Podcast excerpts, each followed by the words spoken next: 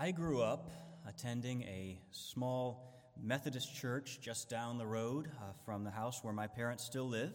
And in the, I guess you call it the front wall back there, it would be the front wall, uh, there was a large stained glass window, uh, which was a copy of a famous painting called The Light of the World by William Holman Hunt. I don't know if you can see it. That's kind of a, it didn't look quite like that because it was, you know, just kind of a knockoff in stained glass. But I spent many um, worship services uh, staring at that window, and maybe I should have been paying attention to something else. But Holman Hunt's original painting is a highly symbolic, uh, even allegorical interpretation of a different passage of Scripture, Revelation 3:20, which says, "Behold, I stand at the door and knock.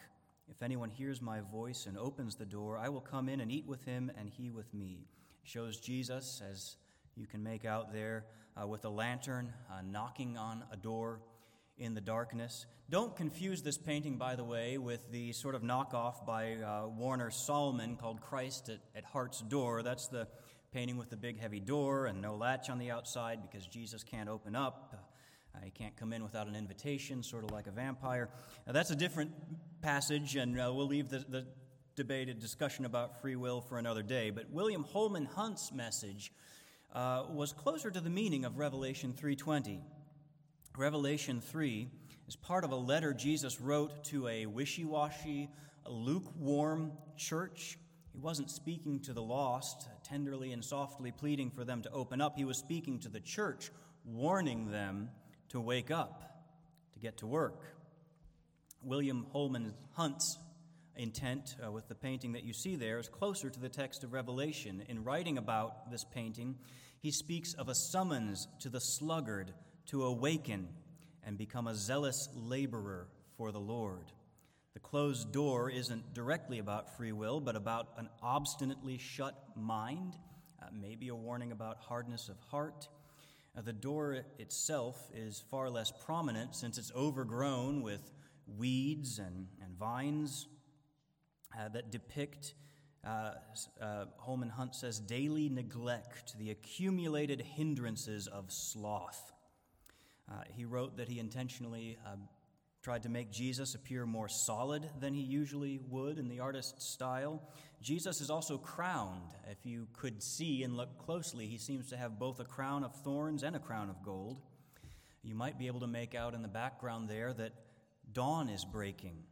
Painting is set at a time when, to borrow uh, Paul's words from Romans 13, the night is far gone and the day is at hand. Let us cast off the works of darkness and put on the armor of light. I would be surprised, or I would not be surprised, rather, if I learned that today's text had been shaped, it had also shaped Holman Hunt's thinking on this topic. In Luke 12, the master is not knocking on the door for hours, hoping someone will let him in. Uh, he is knocking and you better be ready when he does come. In the Holman Hunt painting, I wonder uh, if it's too late for the sluggard who's behind that door. And of course, one prominent difference between these two paintings is in Holman Hunt's painting, Jesus is looking out at you. So the question is are you awake? Not just are you still awake at that, after that art history lesson, but are you spiritually awake? Well, waiting for Jesus, staying awake, is part of what it means to follow Jesus, to trust in Jesus. In the first chapter of the book of First Thessalonians, Paul's letter to the Thessalonians, Paul describes three elements of the Thessalonians' conversion, their coming to Christ. We often ignore the third. Paul says that they turned from idols, that's one to serve the true and living God, tracking with him there so far, and number three, to wait for his Son from heaven. Now, when you and I think about waiting for Jesus to return, we can easily get sidetracked by all the sort of end times question. You know, there's the theological side of things, uh, the, the, discussions of uh, views of the millennium and the tribulation and the rapture and the place of Israel and all of that business. Um, but we can also start thinking about current events, what's going on in the world. Things seem so bad. Surely these must be the end times, right? Do, do current events mean that the end is near? Well, to be honest, Looking at the course of history since New Testament times, it's, it's always been kind of bad, and the end has always been near. Uh, since the day of Pentecost, that's when, biblically speaking, the last days have begun. What I'm more interested in right now is why do we ask the question? Why are we wondering if current events mean that the end is nigh? What would we do with an answer to that question if somebody could confirm yes or no? Uh, we might simply be distressed at what's going on in the world and maybe trying to find some, some meaning in it, trying to make sense of it. Or are we looking at the way the world is going and thinking, you know, Mr. Wizard, get me out of here, sort of thing? Are we, are we, we, we, hoping to, to escape the world? Well, the waiting of faith, waiting for Jesus' return, is not an escape plan. It's not sort of idly staring at the sky, hoping to see Jesus coming back from the clouds. It's not an obsession with the rumors and blood moons of would be prophecy experts. The waiting of faith does not say, Jesus is coming back soon, so who cares about the world's mess? The waiting of faith says, Jesus is coming back, so we better get to work in the world doing the things that he has called us to do. Waiting for Jesus' return is not meant to drive us away from the world, but deeper into the world. The waiting of faith, as I'm using it, is an eager expectation for Jesus' return, which shapes the way that we live here and now. Last week, John uh, preached from uh, the first half of Romans 13, a famous passage that calls us to honor civil authority, uh, earthly government, pay your taxes, uh, that sort of thing. The next part of Romans 13, though, reminds us that the end is near. I quoted it earlier, right? The, the, the night is far gone, the day is, is at hand, the hour of salvation is nearer than when you first believed. Jesus is coming back, and if you believe that, you better wake up and start living the way that He's called you to live in this world where He's called you to live. If this world didn't matter to Jesus, why would we still be in it, right? So if you believe the gospel, if you believe Jesus died for your sins, rose for your justification, is reigning at God's right hand until his enemies are under his feet, if you believe he's coming again to judge, as we put it, the quick and the dead, the living and the dead, these beliefs need to reshape the way that you view your life and from your life, the way you evaluate success, the way you find worth and meaning in your life, the way you live and behave, the way you handle difficulty and suffering.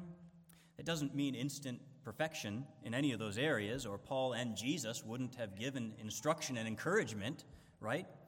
Nevertheless, real faith means real change. And so that is why, to instruct his followers in this area, Jesus charged his disciples in Luke 12 35 stay dressed for action, keep your lamps burning. And then in verse 36, he calls them to be like servants ready to open the door for their master when he returns in the middle of the night. Some explanation for those three images might be helpful to you. Uh, stay dressed for action, sort of an updated translation of the, the old timey King Jamesy sort of way of saying, uh, gird your loins. Um, fun phrase. Uh, back then, they sort of wore long tunics, uh, sort of like robes, which are nice in Middle Eastern heat. Um, but if you need to get to work, all that excess cloth gets in the way, so they had a way of kind of wrapping and tucking and tying it around the waist, uh, which is probably not comfortable for sleeping, uh, but much better for getting to work, right? Keep your lamps burning. Obviously, they didn't have electricity, electric lights. They couldn't just flip the switch on and stay up all night like we tend to do now. Uh, it's dark when the sun goes down, right? So if you want some light, you've got to set something on fire, which is kind of fun.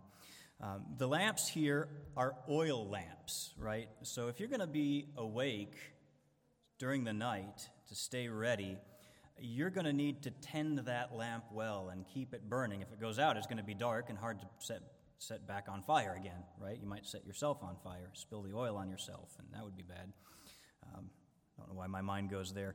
But you have to keep an ample supply of oil and, and wick and that sort of thing in, in order to have light at night. And then this idea of waiting for their master to come home from the wedding feast so that they may open the door to him at once when he comes and knocks. So, wedding feasts weren't just one day, they could be week long events, and the master may or, not, may or may not stay there for the whole shindig. Um, it would be odd for him to purposefully travel home at night unless he got delayed on the way, but again, without electric streetlights out there, uh, it's dangerous if he is out at night. Uh, so he's going to be eager to get in to his the safety of his home as quickly as possible. This is where the servants come in because rather than you know, having a, a, a lock and a key to, to open, uh, he would have a servant uh, on the other side who could open the door from the inside and, and let him in. Uh, we call this kind of servant a porter in English. So if you get home at night, you don't want to have to pound on the door uh, and shout to wake up a, a porter who has fallen asleep. You want him to be ready and attentive so you can get inside. And if it's the middle of the night, what verse 38 calls the second or third watch, you're going to be very pleased if you find that your servant was awake and alert and ready to go as soon as you got there. So it's understandable that the master would be relieved in that situation, even appreciative. But something unexpected happens in Jesus' parable, doesn't it? The master himself, he doesn't say, hey, just good job, pat him on the back, and I'm going to bed uh, Where the devil are my slippers, or something like that. The master himself puts on the clothing of a servant, tells the servants to recline at the table. Remember, they would eat lying down back then, which gives me heartburn just thinking about it, but that's what they did. And then the master serves a meal to the servants. He serves them, puts them in, in the place of uh, uh where he belongs. This would have been an unheard of, outrageous, ridiculous even things to do. What would the neighbors say if they heard about this? You know, are, are our servants going to expect this? What are you doing? They surely don't deserve such special treatment. They opened a door, big deal. That's what servants do. Uh, even if they did deserve the, the kind of treatment and reward you're giving them, why on earth would you do it yourself? Just hire some other servants to do it. Why humiliate yourself by taking on the form of a servant while your slaves feast at your expense. It's true. All they did was open a door. It's not a difficult job, is it? Doesn't mean much in terms of, of market value, but it meant a lot to their master. So, general principle here for Jesus' parables and how we interpret them when something unexpected or unusual or crazy happens, that's tends to be where you want to focus your attention. So think about this unimaginable reward promised to those who heed Jesus' words and stay alert, stay ready for his return. Think about what this is really about. Uh, think of what it took for Jesus to serve up that reward. Jesus, Paul says in Philippians, emptied himself by taking the form of a servant. He once actually did dress himself for service and wash his disciples' feet, right? And not long after that, he took on the clothing of a man condemned to be crucified, which is no clothing at all, suffered and died in humiliation and agony, served us, so to speak, his own flesh and blood. This same Jesus will one day bid his bride to sit at the table for the marriage supper of the Lamb. And what did we do to be worthy of this? Open a door? Less than that, even. That's the point. This was never about the, the value of the work that we do, but the grace of the Master. There are riches of grace beyond our imagining, what Peter calls an imperishable and unfading inheritance that's reserved in heaven for you, for the people of God. And it's all purchased and preserved by the humble, humiliating, literally painstaking service that Jesus rendered on our behalf. We don't earn salvation or any of its rewards or benefits.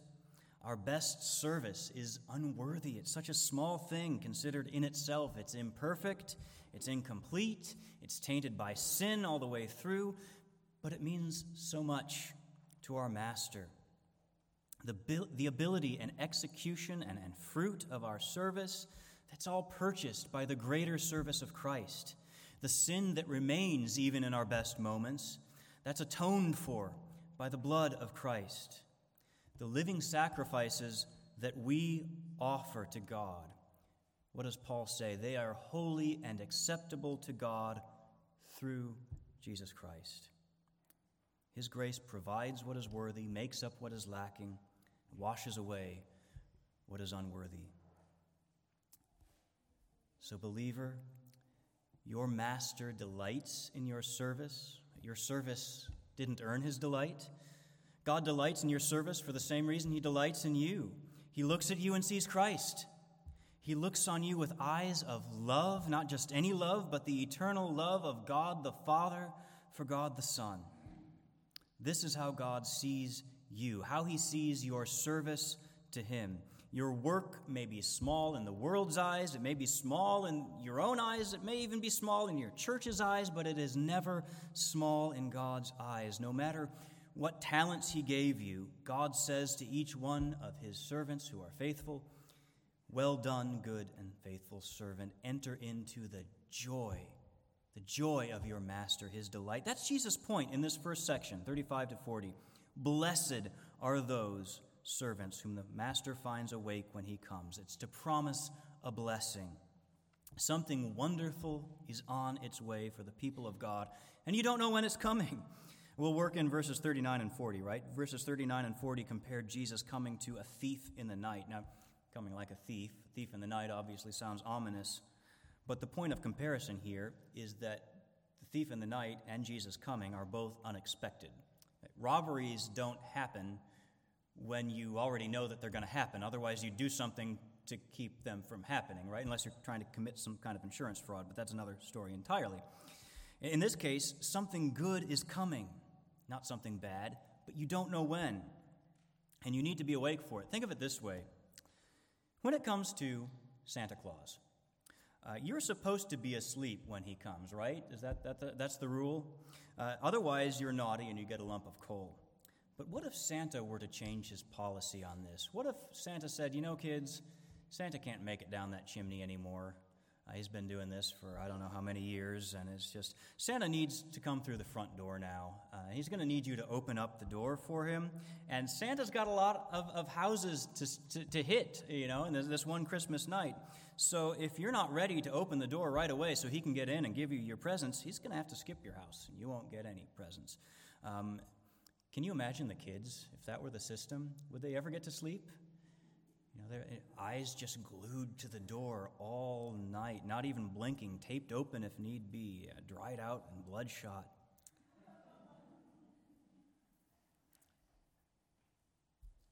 Should try this. That might be fun. Anyway, what, what kind of. Don't learn from my parenting. What kind of watchfulness, what kind of wakefulness should we have? Joyful expectation, eager longing, confident hope that keeps us spiritually awake, firmly believing there's a reason that it's better to be a doorkeeper in the house of the Lord than dwell in the tents of wickedness. But there's another side to this waiting. Again, like I kind of alluded to earlier, we don't wait just by standing there staring at the clouds waiting for Jesus to come back. We wait for him by doing the work that He has given us to do. So, waiting looks like working. We see this in the second half of today's text, in verses 41 to 48. Here we see that there's active work to do while waiting for the master to return, beyond simply being at your post. A wise and faithful manager in this next parable is given responsibility to take care of other servants, right? To, to give them their, their portions of food. Once again, there's blessings if the master comes back and finds him doing what he was supposed to do. Highest blessing a servant could hope for, right? He's, he's placed over all his master's possessions. What a place of honor. But what happens if he doesn't do his job? If instead of caring for the other servants, he beats them, uses their rations of food and, and drink, presumably, to throw himself a drunken feast? What will the master do? What does it say? Cut him to pieces. throw him with the unfaithful. He literally finds himself on the chopping block. He gets the axe. He couldn't hack it, so it hacks him. There's no chance to cut and run, just cut, right? He has to split. You feel bad for the guy. He's literally beside himself, completely gone to pieces. I should cut it out. I know it's not funny. Uh, but the dismemberment uh, is followed by some lighter punishments, right, to varying degrees. Another servant who knew the master's will but simply didn't do it, he gets a severe beating. Uh, probably this is a servant who had less responsibility. He, he, still had his own work he was responsible for, but didn't have uh, oversight of others.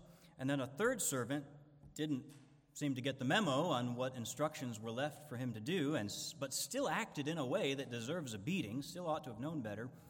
So he's just lightly beaten, which makes me think of eggs or something.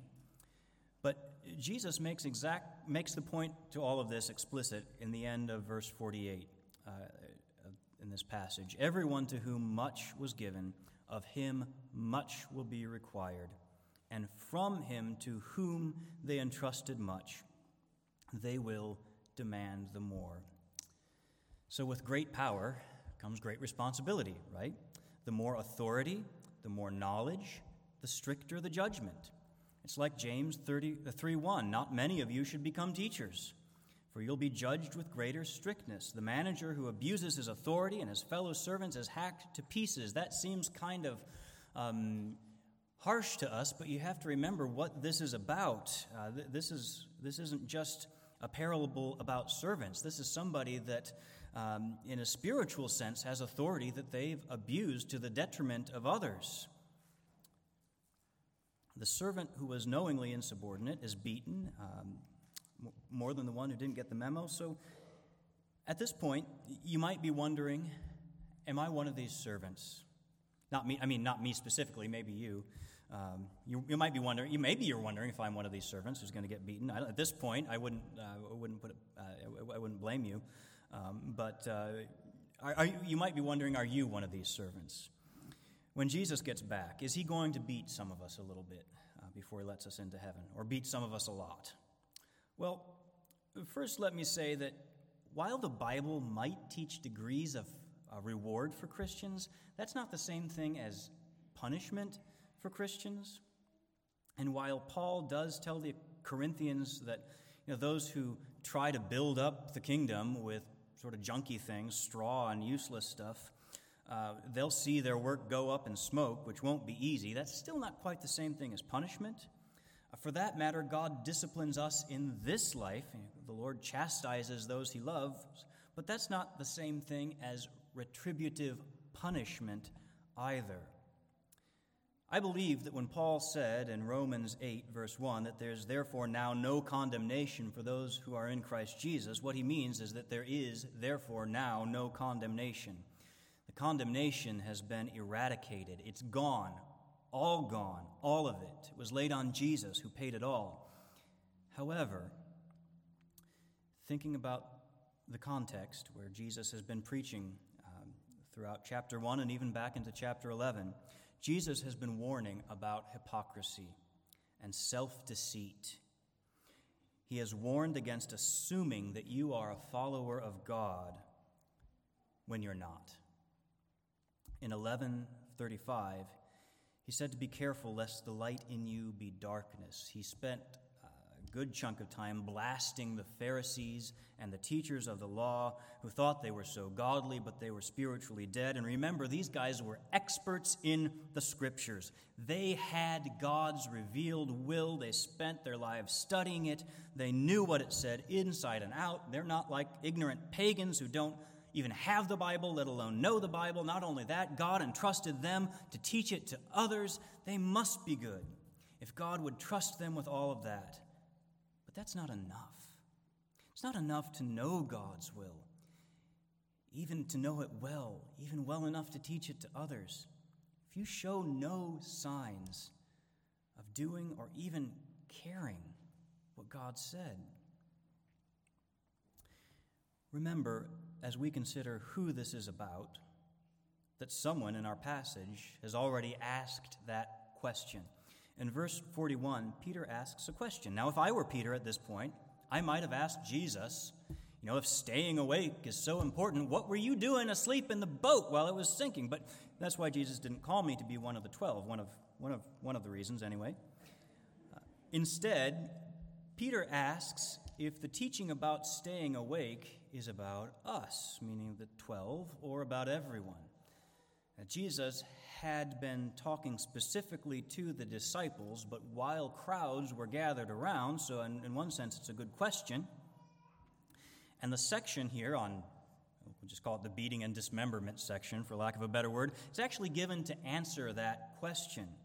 Jesus answers it sort of indirectly, not by saying it's about you or it's about everyone, but by giving a fuller picture of how Jesus judges the world when he returns. In effect, the answer is that Jesus' return matters to everyone. Everyone is tasked with serving their Creator. We are all made to be servants, everyone in this room. Jesus is coming back, and when he does, he'll see how that service has gone. Judgment will take into account uh, responsibility and the knowledge given to each one. So, on one hand, um, the concept of degrees of punishment is just one part of the answer to common questions about the lost who never got to hear about Jesus. Hell is not a one size fits all destination. Some who, someone who never hears is judged less severely than someone who heard the gospel and rejected it and less severely still than maybe somebody who uh, abused the authority that they had to harm others for their own benefit. There's more to be said about questions like this, but just one piece of the puzzle. But, but for today, we need to look at the other side of the coin. For Peter, for the disciples who had been following Jesus and listening to his teaching, for those who had been given so much, more will be expected. So there's a warning here. Yes, there's no condemnation for those who are in Christ Jesus, but don't just assume that you're in Christ Jesus. Don't assume that because your theology is right, or your church attendance is right, or your understanding of the gospel is right, don't assume that you are right with God. Life is too short, and eternity is too long to live on assumptions. Learning about Jesus is not the same thing as following him. You cannot be a follower of Jesus and not follow Jesus. You can fool the world, but you can't fool Jesus. He's not impressed by how much you know or how highly people think of you. The question is, what will Jesus see in you, in your life, when he comes back? The Apostle James, uh, James famously challenged us all with hard words that faith without works is dead. It's not that faith alone is not enough. Even faith itself technically isn't what saves us. Grace saves through faith in Christ. Faith doesn't save without works because it's dead without works. To put it another way, it's not faith without works. The time is short uh, both for Jesus' return and for this sermon. So, hopefully, by now, you've picked up the big question that we all need to ask ourselves Are you waiting, really waiting, alert and attentively waiting, eagerly waiting for Jesus' return? Not just by looking forward to it, but by being ready for it. Here's another way to maybe think through that question in your life.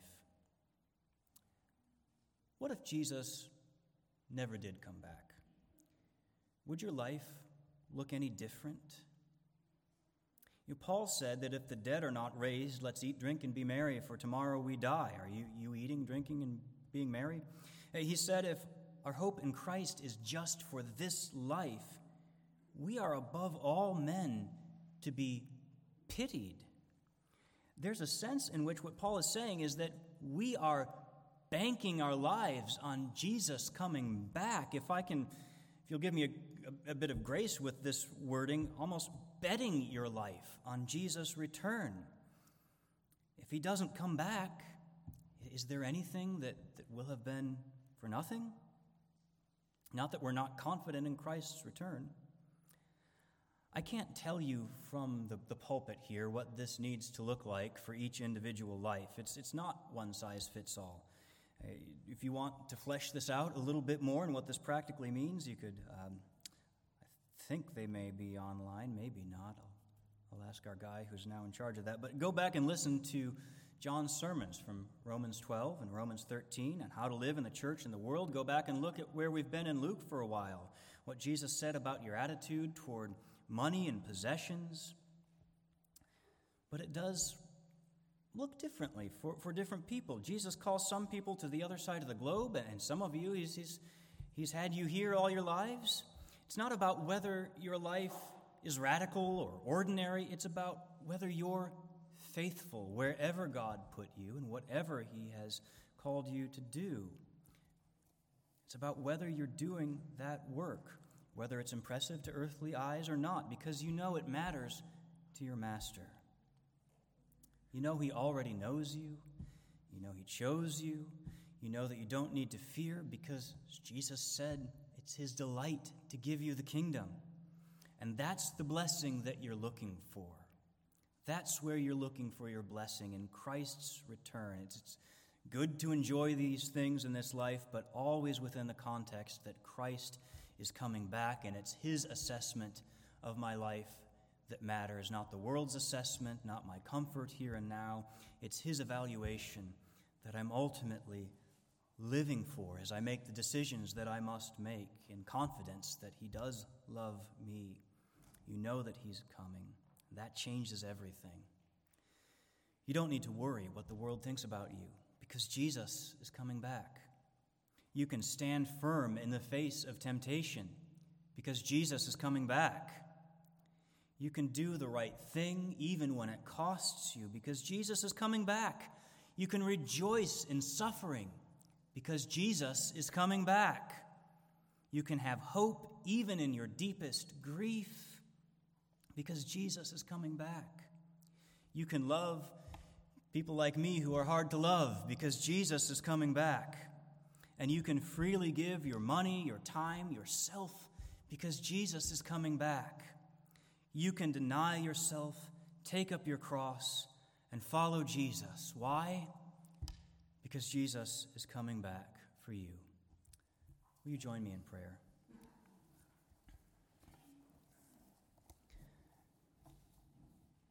Father, we give you thanks that you did so love the world that you sent your Son, and that whoever believes in him would not perish, but have eternal life. We look for the return of your Son. We look for the life of the world to come. And yet we know that uh, looking for these things does shape how we live here and now. And so we ask for your grace, we ask for your mercy. We confess that we have not always lived with the return of Christ in view. Or if we have, we have uh, misunderstood it. Uh, we confess that we have lived in ways that are no different than those around us, simply seeking lives of comfort and ease and success, judging ourselves by uh, the same standards that the world around us uh, places on what life is all about. And at times, if we have looked forward to the return of Christ, uh, we have looked to it only as uh, an escape without the mindfulness that uh, our Savior calls us to here that knowing He is coming back drives us to the life of service and ministry, loving one another,